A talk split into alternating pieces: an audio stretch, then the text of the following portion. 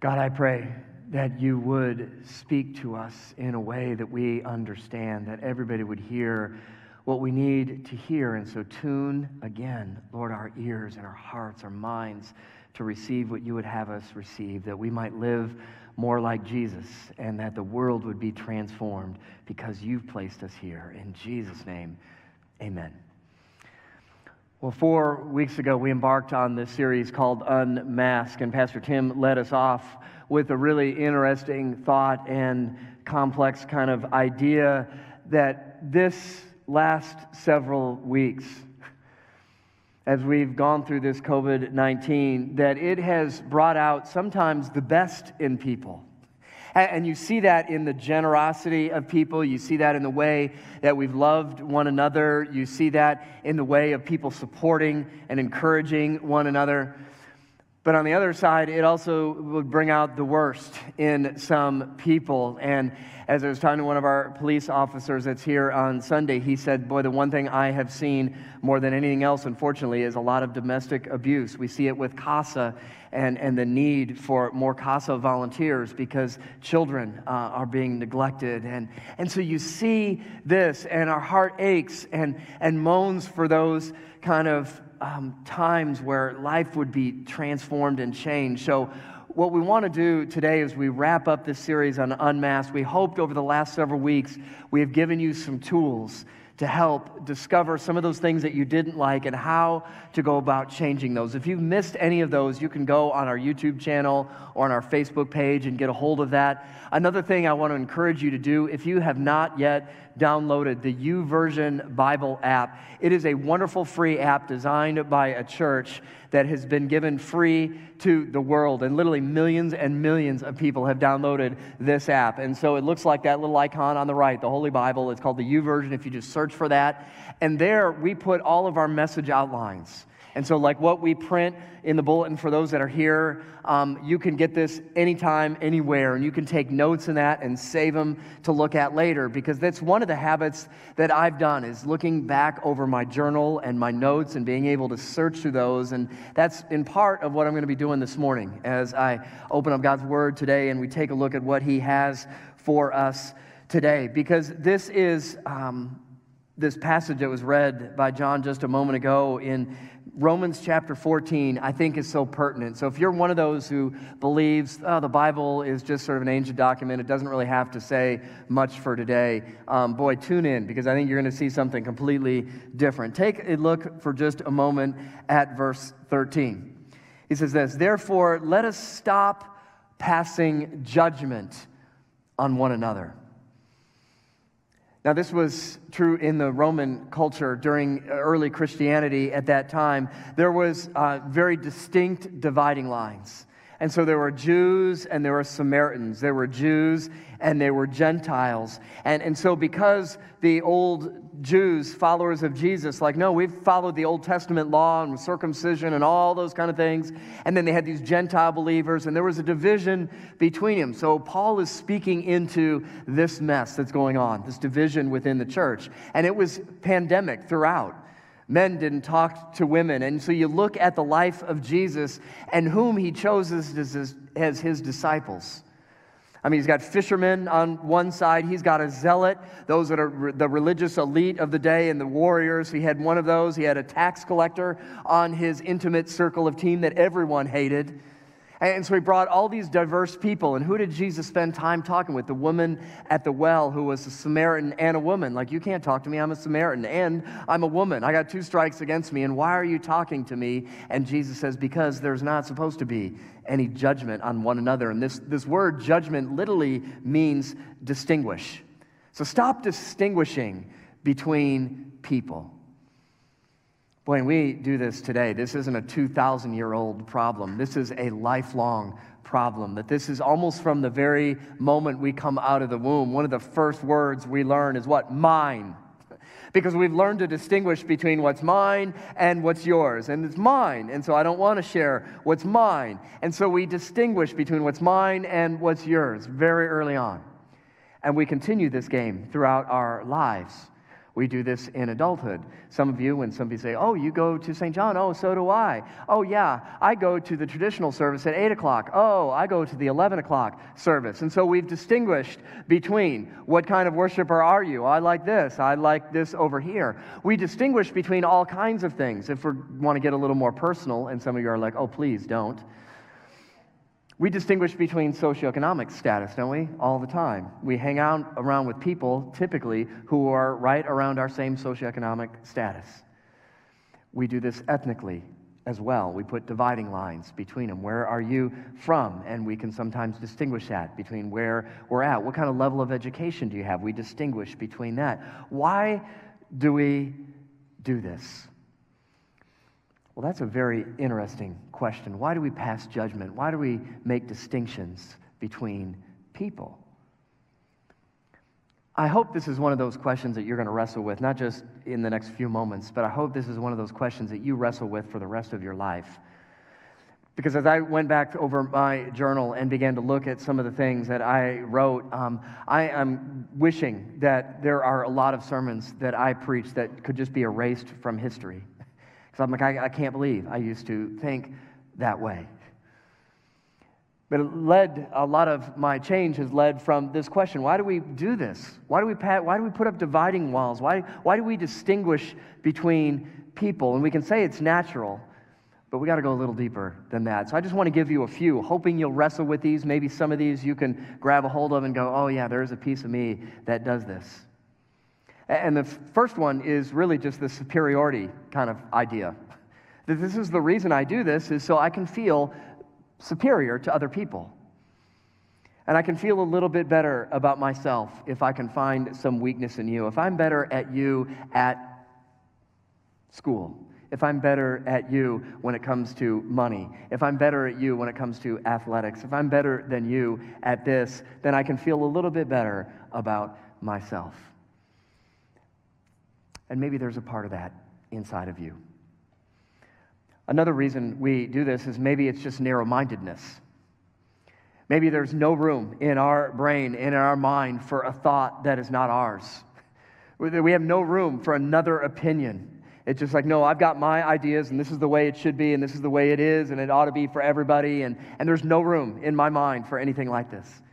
And early in my journals, uh, years and years ago, I wrote down this phrase I don't want to be narrow minded because I realize I am very narrow minded.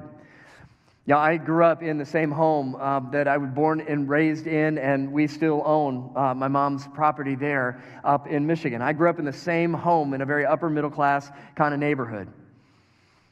I, I realized that uh, I grew up in the same church, a very German Lutheran church. And so I grew up in a very narrow kind of mindset. And I very intentionally said, I need to get out of this little bubble. And I need to experience life from some other places.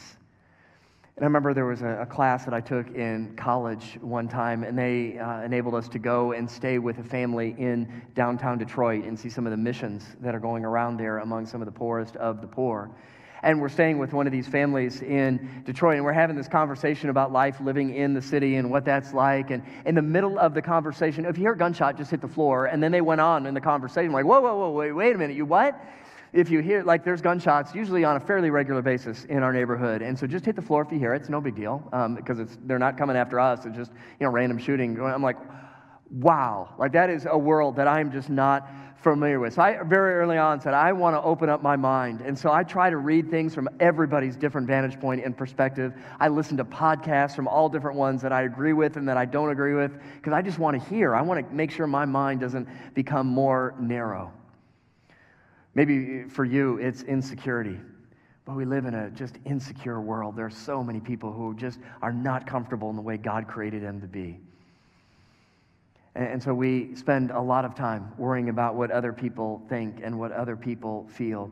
Or, or maybe a better way of saying this is uh, we just can't live with the tension that there might not be um, absolutes. There was a word I learned early on, it was called adiaphora.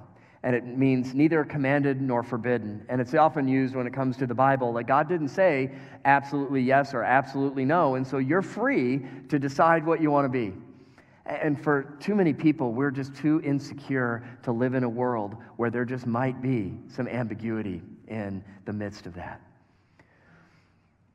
I don't know what you're wrestling with, but I do know the problem that we all have is it is so easy to spot judgment and insecurities and distinguishing marks when other people do it. It's easy to point out in somebody else. It's so difficult to look in the mirror and to see it in ourselves.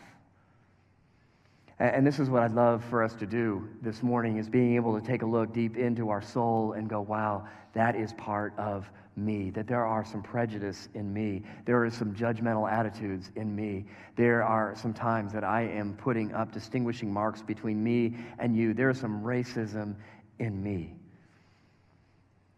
I was listening uh, last week to a very challenging message by uh, Andy Stanley. He's a pastor in Atlanta. Some of you have probably heard about him. He's written a number of books. And his message was so challenging to me. I just couldn't get past it. This idea, and, and a very quick summary of what he said it's, it's not just all right to believe the right things. Oh, yeah, yeah, you know, racial inequality, that, that's wrong. It's not just okay to just understand those things. And it's not just okay just to say those kind of things, that, that racism is, is wrong. You have to do something with that. And I began to ask and wrestle with God God, what do you want me to do? Like, I need to do, so what do you want me to do? And I, I kept hearing over and over the last couple weeks um, just listen, John, just listen, just listen. Okay, God, I want to listen. Who do I need to listen to? And, and he was one of those um, podcasts. And if anybody's interested in that, my personal Facebook page, I, I, put a link to that. And our staff and our board of elders and our board of directors are going to get that email tomorrow that has that link um, to that um, because I just thought it was so challenging for me. And I think we need um, to be challenged in our thinking. And so, what do we do in, in those moments where we see it? Because what we do is we excuse that kind of behavior in us. That's why that makes it so difficult. Because if you're driving down the road and you're speeding down the road, you justify that in your mind, right? Well, uh, I, I, have to get here because X, Y, and Z, or they don't know what happened in my life. I was running late because I was talking on the phone and praying with somebody, so therefore I had to speed in order to get to my next meeting and I had to get there. And we have that kind of thing and that kind of thinking in our brain that excuses our own behavior. But when somebody else is speeding, boy, it's so easy to project, isn't it? Oh, what an idiot. They're a reckless driver. Can't believe what they're doing. There's no excuse for driving like that. Well, that's funny because you can make an excuse for yourself driving like that. You can't make an excuse for somebody else driving like it. It's so easy to spot in other people. It's so hard to spot in us. But there is some good news. Take a look at uh, verse 13, the second half of it. Let us stop passing judgment. Let us stop distinguishing between one another. Instead, make up your mind not to put any stumbling block or obstacle in the way of a brother or sister. Now, there's some hope because you can change your mind. Not easy, but, but you can do it. So, what I want to do very quickly here is give you some things. As I've looked over my notes over the years and things that I've wrestled with and what God has been speaking into me, I just want to give you some questions that I think will really help you change your mind a little bit. And the first question is this What is love require of me? Not what does the law require of me, not what does my conscience require of me, not what does society require of me. What does love require of me? If I'm going to lead with love, if I'm going to be a follower of Jesus, what, what does love require for me to do in this situation? Because that really should be the distinguishing mark of every single follower of Jesus. That it's this distinguishing mark. Love is the characteristic. That Jesus talked about this as he gathered his disciples the last week of his life, and John records this as he sits down with his disciples and he said, By, by this, by this one thing, everyone is going to know that you are my disciples if you love one another. This is what's going to set you apart from the rest of the world. So, what does love require of you? This should be what the world notices about the church. Not that we're judgmental, Not that we've put up barriers between one another and we've distinguished between classes of people and races of people. The church should be known that no, we love. That's what we lead with. We love one another because if we're following Jesus, we're doing what Jesus said to do. And so we need to not just believe that, oh, yeah, yeah, we should love one another. We shouldn't just say it. Oh, yeah, no, I agree. Yeah, let's love one another. That's a good idea. Let's love all of us. Let's love one another. Let's go out and do love one another. Let's find somebody who's unlovable. Let's find somebody who's different than us and love one another that way. What does love require of me? Another question I'd like to ask, and this came right out of our text, is Is it mutually edifying? Not does it make me feel better. Oh, that was good to get off my chest. I just, I just needed to, to get that off. No. Is it mutually edifying? Does it build up the hearer and you? And this is where Paul has some incredibly challenging words in Ephesians. Take a look at these. Do not let any unwholesome talk come out of your mouths. Now, just if we stopped there, that would probably get rid of about 90% of the words that come out of our mouth because most of our words are either sarcastic, hurtful, mean, not well thought out, but only what is helpful in building others up according to their needs, not my needs, not my needs to speak the truth in love, their needs, that it may benefit those who listen. Any of you who have raised kids, you know that there's a way to communicate truth. You can be right, but if you speak it harshly, or if you speak it with anger, it, doesn't transform the way you live. What transforms the way we live? Well, the way we love one another. When you speak truth in, in love, that transforms. Uh, my mom was beautiful at, at, this. She would take great truths and, and speak them in a way, in, in just such a loving way that I could grab a hold of them. Like I remember dealing with, you know, bullies in school, and she goes, "Oh, John, one of the things you just need to understand is, you know, people that are insecure need to put you down so they can feel better about themselves." And isn't it wonderful that you don't have to do that, John? that you're secure enough in yourself that you don't have to put it, oh, wow, I want to be like that. Without my mom telling me, you better never bully somebody. Isn't that great that you don't have to do that, John? That you're secure enough in who God created you to be? Oh, yeah, that's a neat idea. There's a way to communicate truth in a way that's mutually edifying. And the last question is this Is, is God asking me to share this? One of my uh, elementary school teachers had this phrase. She goes, Put your mind in motion before you put your mouth in gear. Uh, we're very good at putting mouths in gear before anything really has a time to formulate a thought in our mind. But I would like to take a step beyond that and say, Is God, God, do you want me to share this? Or is this something just between me and you? Because frankly, there's a lot of adiaphora. There's a lot of this is just my preference. It doesn't matter how you do it, it's just this is the way I like doing it. And that's, that's okay. Well, that's between you and God, that's not between you and, and anybody else. And I remember the, one of the first times I really wrestled with this text practically. I was in ministry about three or four years, and it was growing. I was just a young pastor and a young leader, and our ministry was just going gangbusters. And I, I, it was really beyond my leadership capacity, and I didn't really know what I was doing, and there was a lot of stress going on.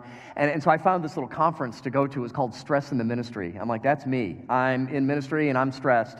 Uh, sign me up for this thing. And so it was a hotel kind of place. You go there for three days, and, and they had counselors that were there, and you put in small groups, and there's some large group sessions, and it's all like psychological, emotional dealing and talking through things and talk therapy.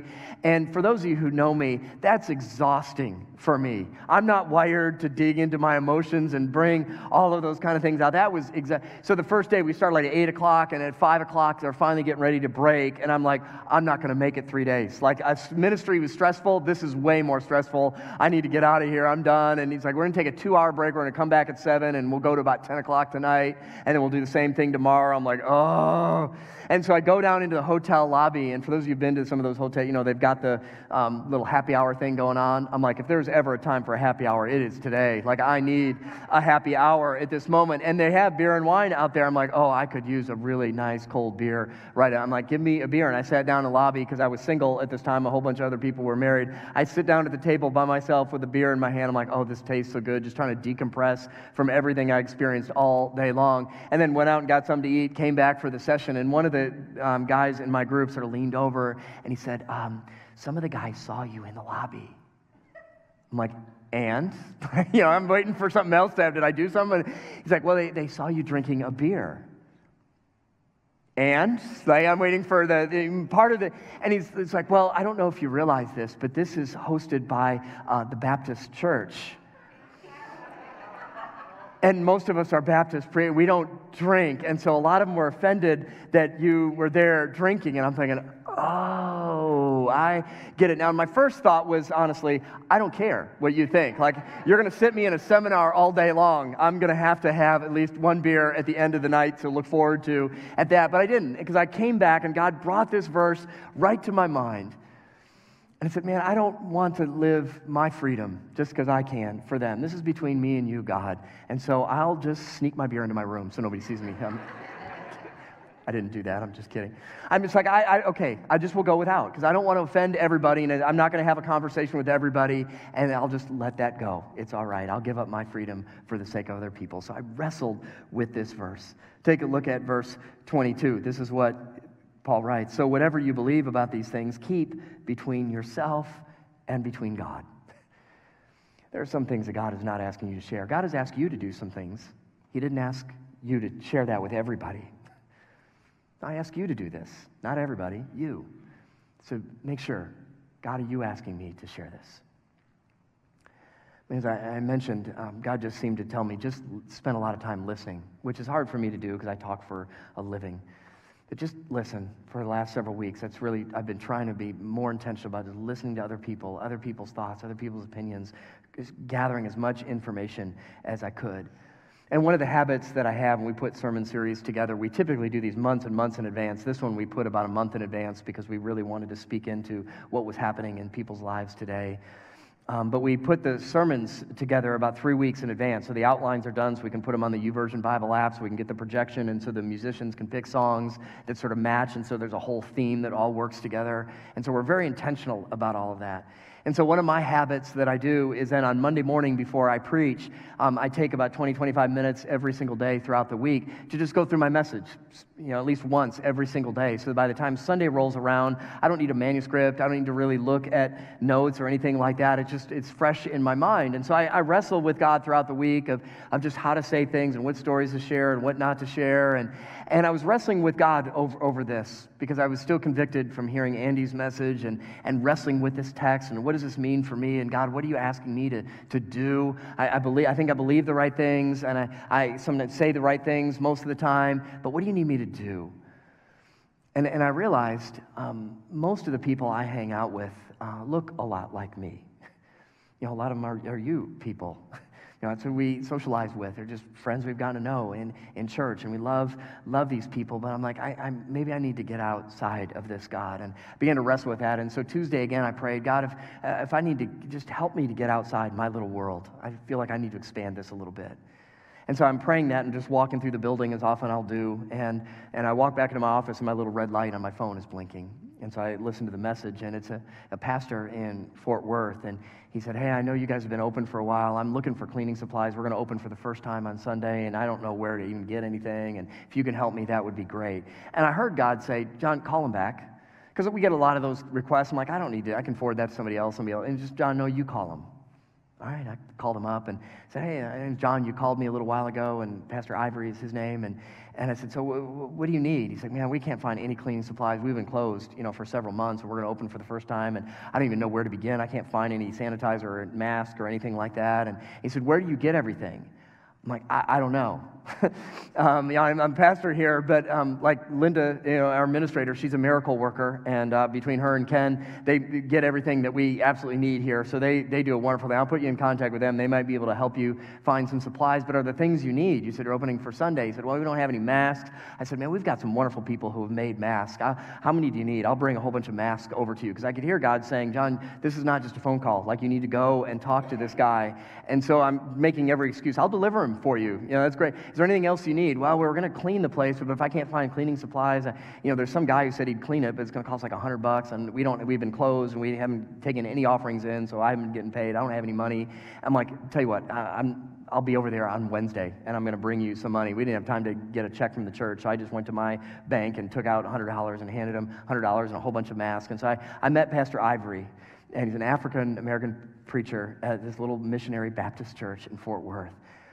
And uh, I, I, said, I, I really think I'm not just here for masks and to give you a little bit of money. I just want to hear from you and your vantage point of what it's like to be an African American uh, here in the world. And, and what can I do? And what do I need to hear? And what do I need to learn? And so we sat down and we laughed and cried a little bit and prayed for each other. And took me around his building, and here's our sanctuary. And I'm like, let's pray over your sanctuary. And, and, and doing that. So we just had an incredible experience. And I said, man, I, I really hope that one day, like, I could introduce you to some of my people. And he said, man, I'd love for my people to meet your people. In fact, one of my deacons is over here. Why don't you come meet him? And, so, and just a neat, neat experience.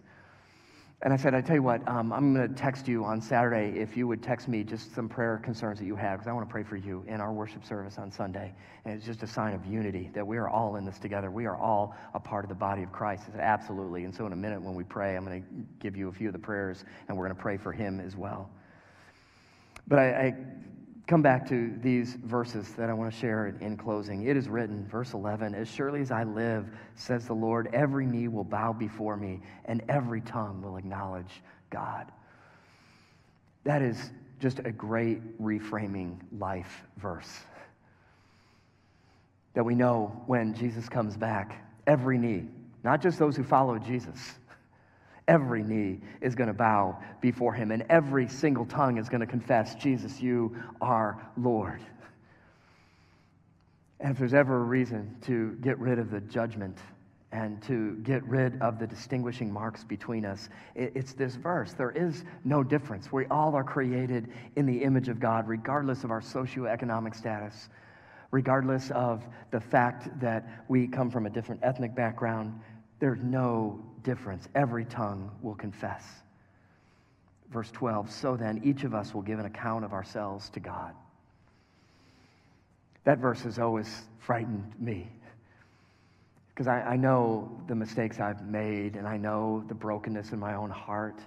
And, and I shudder to think about, boy, what's that like to stand before the presence of a holy God and know that you didn't measure up? God, I'm sorry, forgive me. And the beautiful news that we have as followers of Jesus is Jesus took care of that problem. You're going to stand before the judgment seat of Christ, but your debt has already been paid for. You don't have to worry about standing there like, I can't pay you back for all the mistakes I made. And all he says is, it's already been paid for.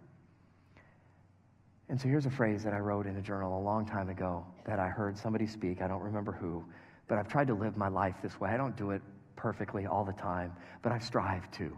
And I, I would encourage you to do the same thing. And it's simply this let grace be the final word that you speak. In people that you meet, in your relationships with family and friends, with your coworkers, let grace be the final word. Let judgment go. Let distinguishing marks go.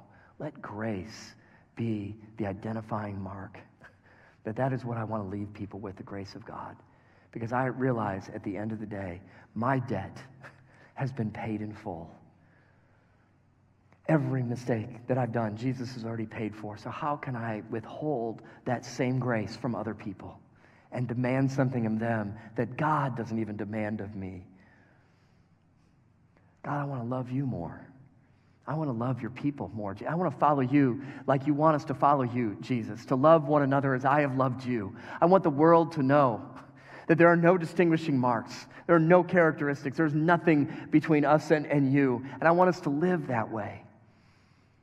And I'm, I'm so proud of, St. John on, on so many levels. We are an incredibly generous church. But when there is a need, just like Vacation Bible School, taken care of. When, when there are people who are hurting, and people stepped up and wrote checks, it has been remarkable to see the generosity of people here. I love the fact that we have age diversity here. We've got a preschool and an active ministry here. We got you know, wonderful children's ministry and youth ministry and, and cradle to grave. We got wonderful people, diverse age and we've got diverse socioeconomic backgrounds, if you didn't realize this too, as a part of St. John. There are people from all different kind of backgrounds. And I love the fact that we come from different religious backgrounds. I'm a lifelong Lutheran, and there's some lifelong Lutherans here, but there are a lot of people here that don't come from a Lutheran background. I love that. I think that kind of diversity just makes for a better, better church and a better, better body of believers. But boy, as I look around, one of the things I'm praying for, and I hope you'll join me in praying for this too God, would you help us to become more ethnically diverse? Would you help us? Because we can learn from our brothers and sisters. We need to have those kind of relationships with them. If we are truly going to be about changing the world, uh, we can't just do it in our little bubble, in our little world. We need to hear from all different kind of ethnic groups. And I really hope that God will begin and to continue to do that work in us, that we become more and more diverse, that we look a lot more like heaven here on earth before Jesus comes again.